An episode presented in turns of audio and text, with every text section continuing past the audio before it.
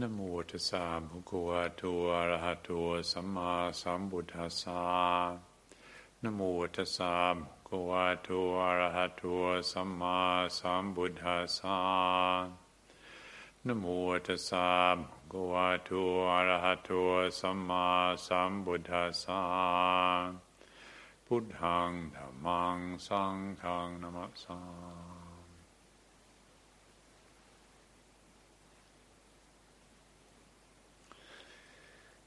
Today we had a meeting of the Harnham Buddhist Monastery Trust, and I must say it was uh, an inspiring meeting. Uh, really a delight to see that uh, the business that we need to conduct to keep a community like this, an organization like this running, can be dealt with in such a harmonious and a really quite beautiful way. The, the mutual respect and willingness to listen and support each other is really a, a rather wonderful thing. And uh, at the end of the meeting, Ajahn Abhinando gave a little speech. Uh, since this is probably his last trust meeting, he'd be moving off to live in Switzerland, and he commented um, appreciation of the quality of community that uh, exists and, and, is evident in these trust meetings. And not all meetings uh, dealing with such tricky business are cooperative and beautiful. Uh, in fact, even this meeting, to be honest, uh, uh, part of me didn't really want to go. I was tired, and a beautiful spring morning this morning would be much nicer to just enjoy the spring and quietude and rather than talking about building projects and charity law and all the rest of it. Um, and one reason I was tired was because, uh, uh, again, Ajahn Abhinando and I just returned recently from another set of meetings down at Amaravati. We travelled down south to Hemel Hempstead and our monastery there and spent two very full days. Uh, uh, two days travelling and then two days talking, uh, morning and afternoon, um, business. Uh, and, uh, and that's, of course, just the business meetings. Outside of the business meeting, there was catching up with old friends at the end of the winter retreat and um, as pleasant as most of that is, it, it still takes energy and can be tiring. And, but those meetings likewise were, uh, I must say, really, really rather wonderful. Uh, the degree of concord and the willingness to cooperate and the harmony that results from that. Uh, I think it's a it's not an easy thing. Some of us have been together for many, many years, and certainly we have different opinions on things. It's not because we all have the same opinions on everything. Uh, some of us have very different opinions, and like in the, similarly with the trust meeting, uh, different opinions on things. It wasn't so long ago we were talking about replacing, repairing the front doors of the Dhamma Hall here. And so one side of the argument says, well, should get the cheapest doors, set a good example, modesty, frugality, that's the way to go. plastic. Uh, plastic, that's what we should do. Uh, cheap and long lasting. And then the other side of the argument was, well, it's the Dhamma halls, uh, not just any old garage. This is the Dhamma hall. We should use quality wood and quality craftsmanship. It's a symbolic gesture of respect and devotion uh, to the triple gem. And we have this really s- superb cabinet builder friend who we've been using for years to do all sorts of things, and we know we can trust him. And if anything goes wrong, he'll come back. And yes, it's more expensive, but it's the Dhamma hall. And and people have strong views, sometimes very strong views. the Elders' Council meeting, we were talking about Facebook That's guaranteed to get the strong views going. Uh, is Facebook a uh, functional, helpful, electronic means of aiding communication and supporting community, or is it a frivolous, vexatious, insidious electronic virus that's infecting and undermining the integrity of the renunciate Sangha? Yeah, strong views, very strong views. How do we meet in a way whereby those strong views don't lead to disharmony, discord, disintegration? That's what often happens in communities. What happens in nations ends up with very sad, serious, uh, painful consequences. So, indeed, the, uh, the beautiful option is to cultivate those qualities of consciousness that lead towards cooperation, to lead towards, surely lead towards mutual benefit, to lead towards that which is beautiful in human society. But how do we do it? It's not easy. And now, fortunately, as I was saying, the, the set of meetings that we've been participating in the last few days, that, that there was evidence, there was that beautiful willingness present. And, but it takes a lot of work. Mm. But it's worthwhile work. Mm. And that, that cooperation and harmony I must say, it wasn't there because we're dealing with a, a bunch of super boring, super peaceful, nobody home type characters. Uh, there's definitely somebody home with very strong views and, and opinions. But at the same time, there is a shared commitment,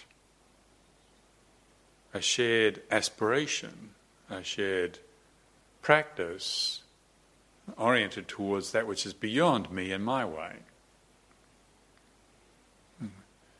That when me and my way is dominant, then there isn't cooperation, there's just argument. Mm-hmm. Mm-hmm. And we know, probably we all know the experience of me and my way. I know it for sure. You know, there's some of these meetings, you know, that monk there, whenever he opens his mouth, he never closes it. I mean, you know, we've all heard about, you know, why use 50 words when five will do? Well, this guy seems to think, well, why use 10 when 100 is better? He just doesn't stop. And, uh, well, that nun, doesn't she realize we spoke about that 15 minutes ago? And uh, why didn't she pay attention? We can if we are identified with the momentum of me and my way, that's what's happening. And we're not really hearing anything else. We're just hearing this inner babble. And it's, uh, and it's distorting, disfiguring, obstructing a sensitive presence. You know, when, if we have a commitment, as I was suggesting, uh, to varying degrees, we, we share a commitment to the possibility, realizing the possibility of that which is beyond the, the fallacy of personality belief. You know, the fallacy of personality belief that emphasizes me and my way, my views, my opinions, my personality, and endlessly promoting that. If there's a faith in the possibility of realizing that which is beyond, then it relativizes that momentum, it relativizes the babble. The babble can still be there, but we can hear it and we can hear to some degree beyond it. And this is important, this is worth cultivating. So we're not talking about denying the fact that we have views and opinions. You have very strong views and opinions, but are we lost in them? That's the point. Are we identified as the activity of our hearts and minds? Are we identified as the movement of consciousness? Are we identified as the content of awareness, or do we aspire to realize identity as awareness itself. So, the refuge that we have in the Buddha, the Buddha is edgeless, limitless awareness, unobstructed awareness, unobstructed consciousness. There were no limitations. The Buddha was, from the time of his enlightenment onwards, was not imposing any limitations. There was no clinging, so there were no limitations on the Buddha's awareness whatsoever. So that meant there was no becoming the activity of awareness. Mm-hmm. Whatever conditions arose, agreeable or disagreeable, the Buddha didn't get lost in any of it.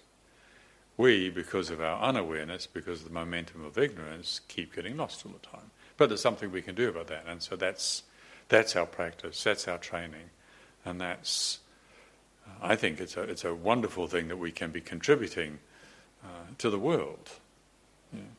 It's not the case that we just have to have everybody being super boring or super peaceful, yeah. Not having views and opinions. Rather, it's about contemplating how we have our views and opinions, experimenting, training, practicing, in other words.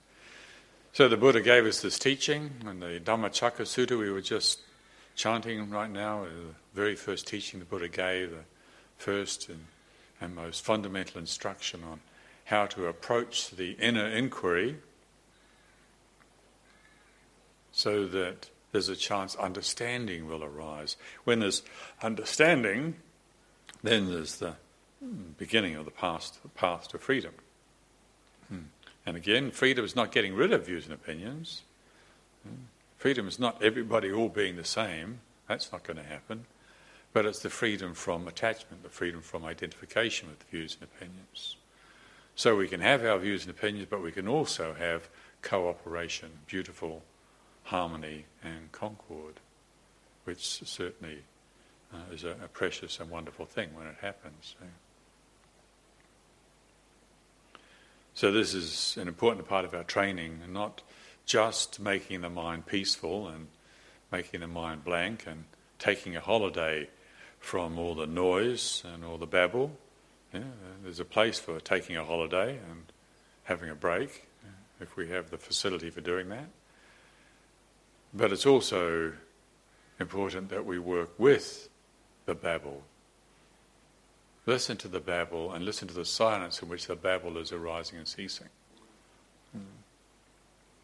In other words, doing the training. So, uh, typically, in all aspects of the uh, Dhamma practice, uh, when we are faced with the recognition that we need to let go of something, the Buddha encouraged first recognizing the consequence, the unfortunate consequence of clinging. First, recognize the unfortunate consequence of clinging. What does it feel like to be caught up in me and my way? What does it feel like to believe in the fallacy of personality belief? What does that feel like? Well, if we don't do formal practice, we don't have the benefit of that contrasting perspective. All we know is the me and my way. And, and probably, I think it's fair enough to say that never before in all human history have so many people been so intensely caught up in the commitment to me and my way, personality belief. It is the universal religion these days. But again, that's not an obligation. Uh, Mm-hmm. Embrace the spiritual disciplines, even to a modest degree, we can recognize what it's like, what it feels like to have a peaceful mind, a peaceful heart, even to a modest degree to be able to listen to silence, to be able to enjoy silence, to be able to get a sense of the space around the content, the stillness around the activity. You get a feeling for that. And in that space, in that sense, perhaps we come to recognize what an unfortunate irritation this momentum of me and my way is. You know, what a distortion of consciousness it is. What a, when we're caught up in it, what a fracture. of consciousness it is. You know, we want to heal that fracture. How do we heal that fracture? Well, definitely uh, cultivating our formal practice so we become familiar with this to some degree with the stillness, with the peacefulness, with the quiet. So remember, there's not just this movement, not just this activity of self promotion. Even the impulse to want to promote ourselves from the perspective of the still mind, the quiet mind, is something that we can feel. Can feel the inclination to follow, wanting to present my opinion. Yeah. Be honest, when I go to a lot of these meetings, my view is I just want everybody to listen to me and be quiet. So listen to me, follow what I say, and then let's go home. That's a big part of me. That's, that's to be honest, that's what I want. I, yeah, I suspect most people are sort of the same. Yeah, I think we're, sort of bred that way. I don't think I'm totally mm, uh, off the chart in that regard. We all really value our own views and opinions. And however, with uh, a few years of practice, uh, one has a little bit of a perspective on it. And what do we do with it? Well, as I was saying, we don't necessarily take a position against it. That's the opposite extreme. Taking a position for it and indulging in self promotion, that's one extreme. and as the Buddha was teaching in the Dhammacakka Sutta right now, flipping to the other extreme and taking a position against ourselves, you know, that's not it either. You know. But rather trusting in the perspective of just knowing. Hmm. Yes, I want this. Can feel that movement, feel the wanting. Mm-hmm. We don't have to judge it and try and get rid of the wanting. Mm-hmm. Feel the wanting. Or I don't want this. I don't want to have to listen to this tedious person going on and on and on. And, uh, we can feel that. Mm-hmm. We can know that. And that takes training. That takes practice. And so feeling the consequence of being caught up is the first step, and then feeling the consequence, the benefit of letting go. Both those elements the Buddha taught, those two perspectives. We want to let go of something, first see the consequence of clinging, say, wow, that hurts. Really feel that, really feel it to our bones. A self promotion thing, really feel how difficult and unfortunate it is, being caught up in that, being consumed by that. Yeah. When it happens, to don't be in a hurry to get over it, really to know it, get to know it. The humiliation, and the fire of embarrassment, to really let it course through us, not indulging in it and giving ourselves a hard time. We're not talking about that. Uh, just let it teach us what we need to learn. Welcome it. We can even speak to it, say, suffering, welcome. Please teach me what I need to learn. Mm. And then when letting go happens, to really enjoy that. Not to get lost in it, not to indulge in it, but not to be afraid of it. The, the, the, benefit of letting go, when letting go happens, to really register that, to really feel, oh, this is what it's like to let go. And then experience the gratitude that comes from that. To enjoy it. Somebody staying at the monastery was recently relating to me how they'd had this uh, very testing experience staying uh, in another monastery. It wasn't here, um, but they were staying in another monastery where conditions conspired to really push them to the edge and threatened to push them over the edge. Uh, the faith that they had been enjoying up until that point, the faith and confidence and, and enthusiasm for practice was really tested. It's just that's how it happened. Know, intentionally or unintentionally, who knows, but uh, they were challenged to such a degree whereby their faith started to wobble. And what happens when faith wobbles? Doubt appears. And they weren't familiar with doubt. Know, they were shaken by doubt. Yeah. Fortunately, the momentum of practice meant that they didn't get knocked over by doubt. They remembered that what we're doing is not just simply judging the failure of faith, and taking position against ourselves, but remembering the awareness itself, just knowing. Just knowing this is doubt, getting perspective on it. The temptation maybe is to indulge in the doubt. If we have a momentum of indulging in the faith and being lost in pleasure, then the risk is we can indulge in the doubt and get lost in the doubt, and that is hell.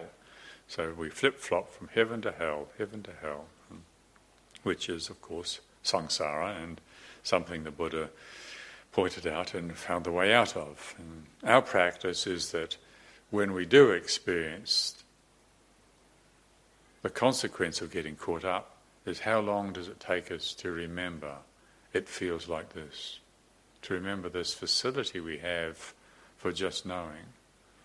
Yeah. Even though there is a temptation to sink into feeling sorry for ourselves if we've lost something we valued or even loved dearly. Getting lost in it is something we're doing, and it doesn't conduce with understanding, with clarity, with well being. And it's not an obligation. So in this case, this, this fellow was talking about how difficult it was, how intensely challenging it was. But the good news is that the doubt eventually appeared as just that a condition passing through awareness. Yeah? The selflessness of doubt manifest, the anatta, you know, the Buddha's teaching of not self. Uh, doubt can feel like self, just as faith feels like self. Faith, being so pleasant, can really feel like me, get really evangelical and even painfully fundamentalist about our faith sometimes. And, and if we do that, well, when we fall into doubt, we're really going to have a bad time. Hopefully, we're going to heed what the Buddha said, and even when there is the zeal and enthusiasm and loveliness of faith, and we remember to be mindful of it and say, it feels like this. But it's not a sure thing. This is faith. This is not wisdom. This is faith. And then when it changes, as certainly it will if we keep practicing, as we start to grow up spiritually, the faith will be challenged, will be tested, and uncertainty, fear of uncertainty, which we call doubt, will arise, and we won't indulge in it. We'll also be mindful of that, and we study it, we question it, we feel it, we receive it, we allow it, we listen to it until the selfless nature of doubt manifests and letting go happens. And again, as this chap was explaining to me, what came next was gratitude. Even though he'd been through a hellish ordeal, uh, really being tested to a degree that he wasn't expecting and didn't wish for, uh, it was replaced with sincere gratitude. And so this is our training. Yeah. If we're still reading about the teachings, thinking about the teachings, but not yet daring to submit ourselves to the fires of purification, mm-hmm. daring to question our initial assumptions about the way things appear to be, like, for instance, the momentum of me and my way. It's what most people are doing, promoting themselves, and it feels good on some level when there is this me and my way. But if we have the benefit of experiencing some degree of tranquility, some peacefulness of heart and mind, afforded the benefit of seeing a contrasting perspective. Mm-hmm. This me and my way is actually an irritant. It's a distortion. It's not beautiful. It's not beautiful when we see it in ourselves. It's not beautiful when we see it in, in others. And that's a very different relationship to the training. It's not arguing about what the scriptures mean. So long as we're still reading the scriptures and hoping to find a position that is going to justify or reinforce a partial sense of self confidence, then we're always vulnerable to falling into arguments. It's what often happens between scholars. arguing which fixed position is right. From a practice perspective, there's no arguments. There's just looking at the suffering until we see through it and letting go happens. Mm. When we're attached to even the Buddha's teachings, even the teachings are right, yeah, attaching to them, we can make them wrong. And the Buddha's teachings about self. There's a well known verse in the scriptures, Attahi attano natho, kohi natho parosiya. Yeah, very famous teaching the Buddha says, oneself is one's own refuge. How could another be our refuge? From the perspective of clinging to thinking, clinging to concepts, from the perspective of trying to get uh, uh, security on the le- level of cognitive understanding, we could think that the Buddha is positing some position about the nature of self there. Oneself is one's own refuge. And there are people who make all sorts of arguments in that direction. However, if we know how to let go of our coarse level of thinking, we'll hear something different. Yeah.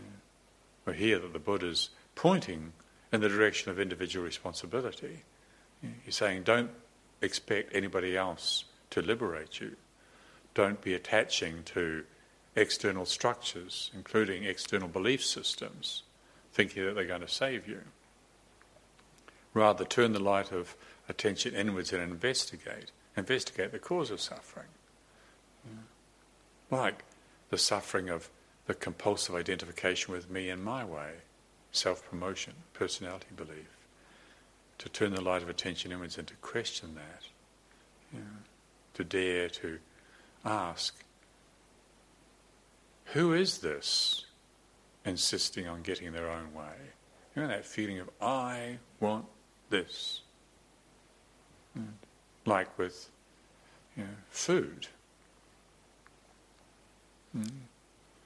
Maybe it's not suffering over the loss of initial faith mm, being replaced with doubt, threatening, painful doubt.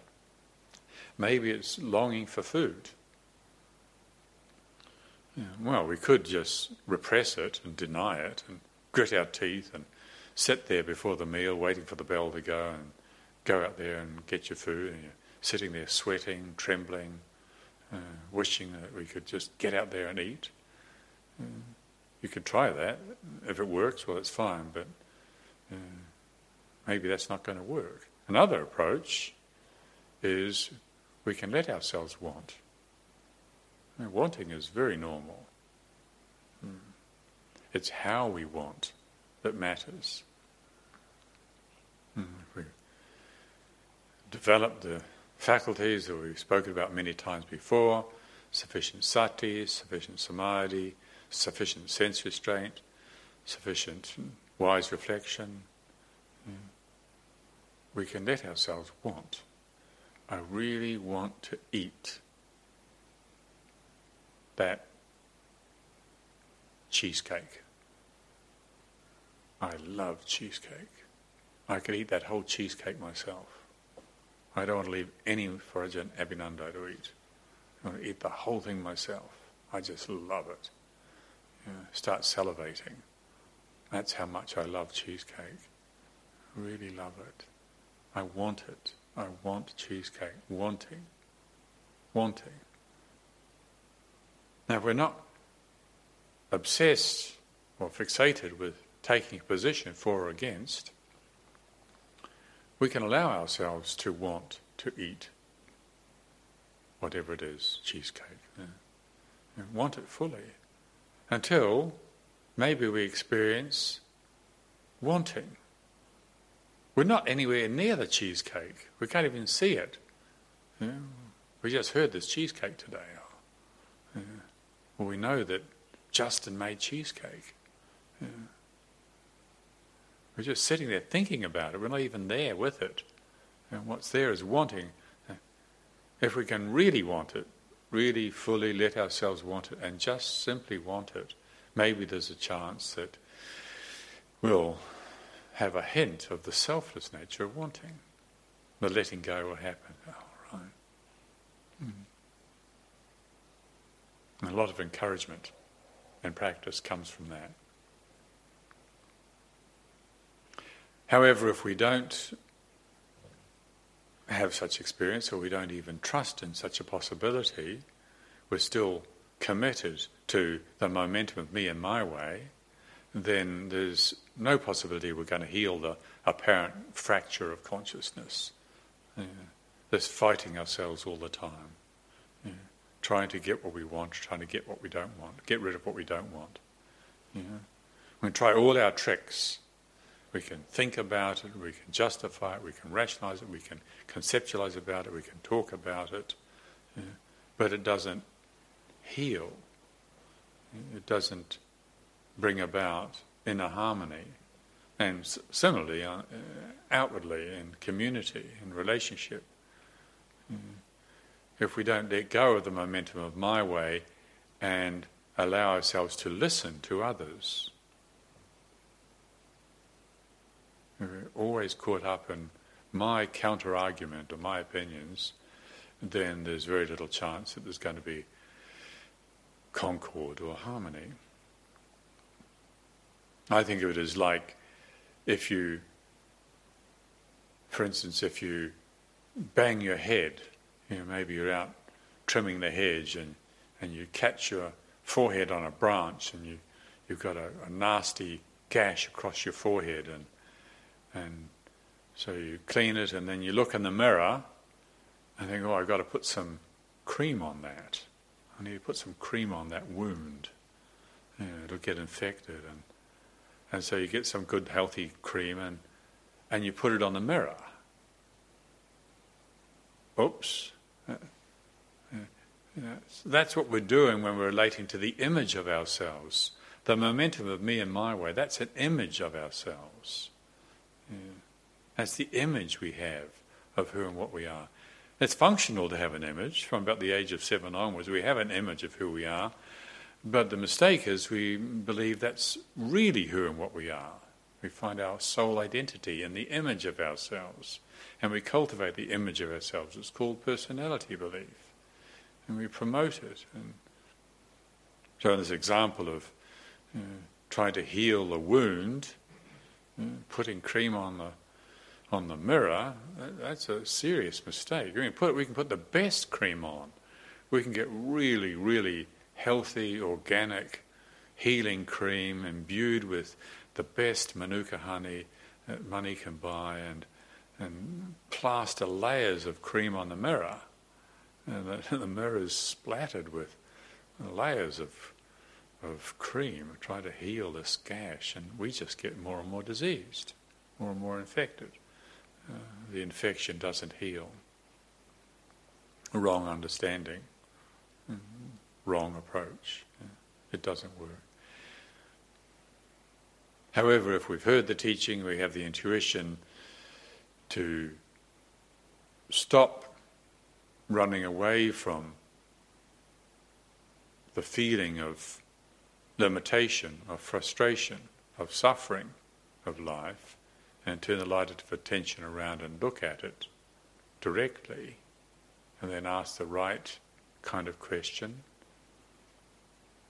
in the right way, when the mind is peaceful, the right time. Hmm? Then there's a chance that understanding will arise. Yeah. Yeah. And when there's understanding of this process, we understand why and how and when we suffer, why and how and when our actions of body, speech, and mind lead to disharmony, discord, dissatisfaction, disappointment and where and when and how our actions of body, speech, and mind lead to concord.